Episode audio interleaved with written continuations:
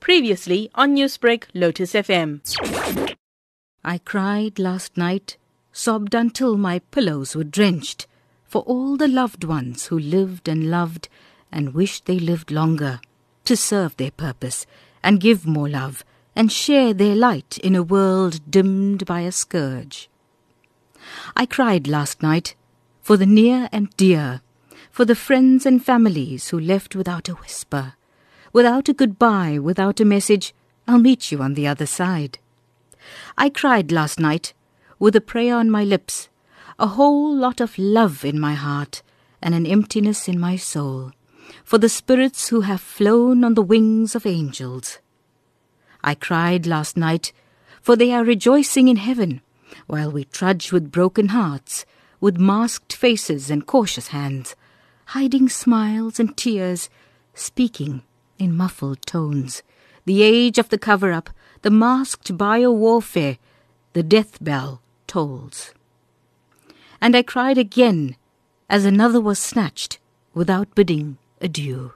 And that's an excerpt from the gut wrenching poem written by award winning author, poetess, and lecturer Fiona Khan that has captured the attention of many on social media.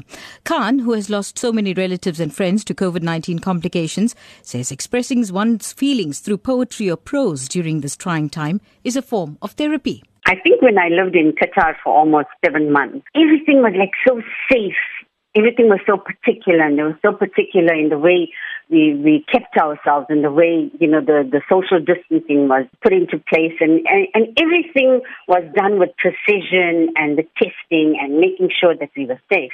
But when I came back to South Africa, there was this unsettling feeling when I used to, you know, go tutoring and find that people are walking around without masks and uh, people were just like laissez-faire, rather complacency about COVID.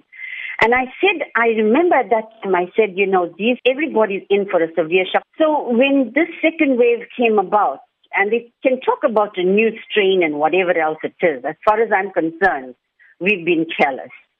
And government has not been strict enough in placing measures to prevent. And what is so painful is to find that within a period of a week, I lost 15 friends, colleagues, and distant family members.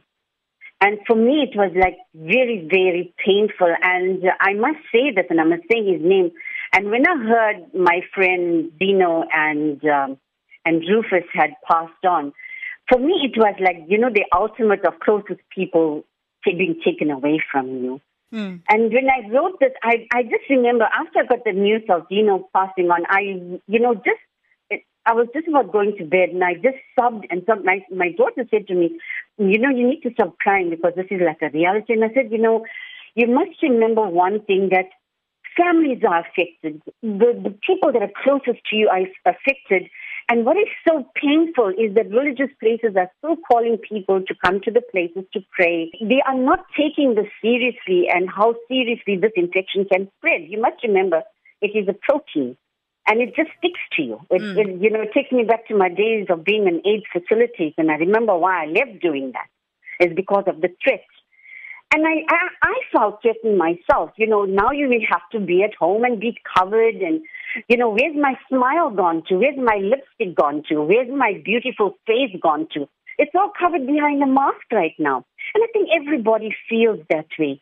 But you can't express it because now survival has become the priority in our lives.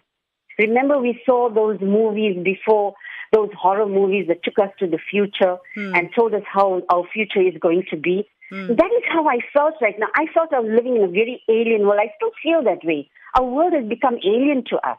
But and Fiona, the reason this has become so is because we caused it. How therapeutic was writing this poem for you? You know, I to tell you, Salma, I, I was like sobbing inside and it was this, you know, I, I got up this morning as well with a headache because that, that feeling inside of me has not left me per se because your heart just feels heavy. You walk around with this feeling of heaviness because it is like that atmosphere of death that hangs over you. And I just go back and I think, you know, the threats that we had, the different flus, the tsunamis, and I always, you know, compare this to a tsunami. It's like so slow and stealthy, and it just comes onto you, and you don't know how.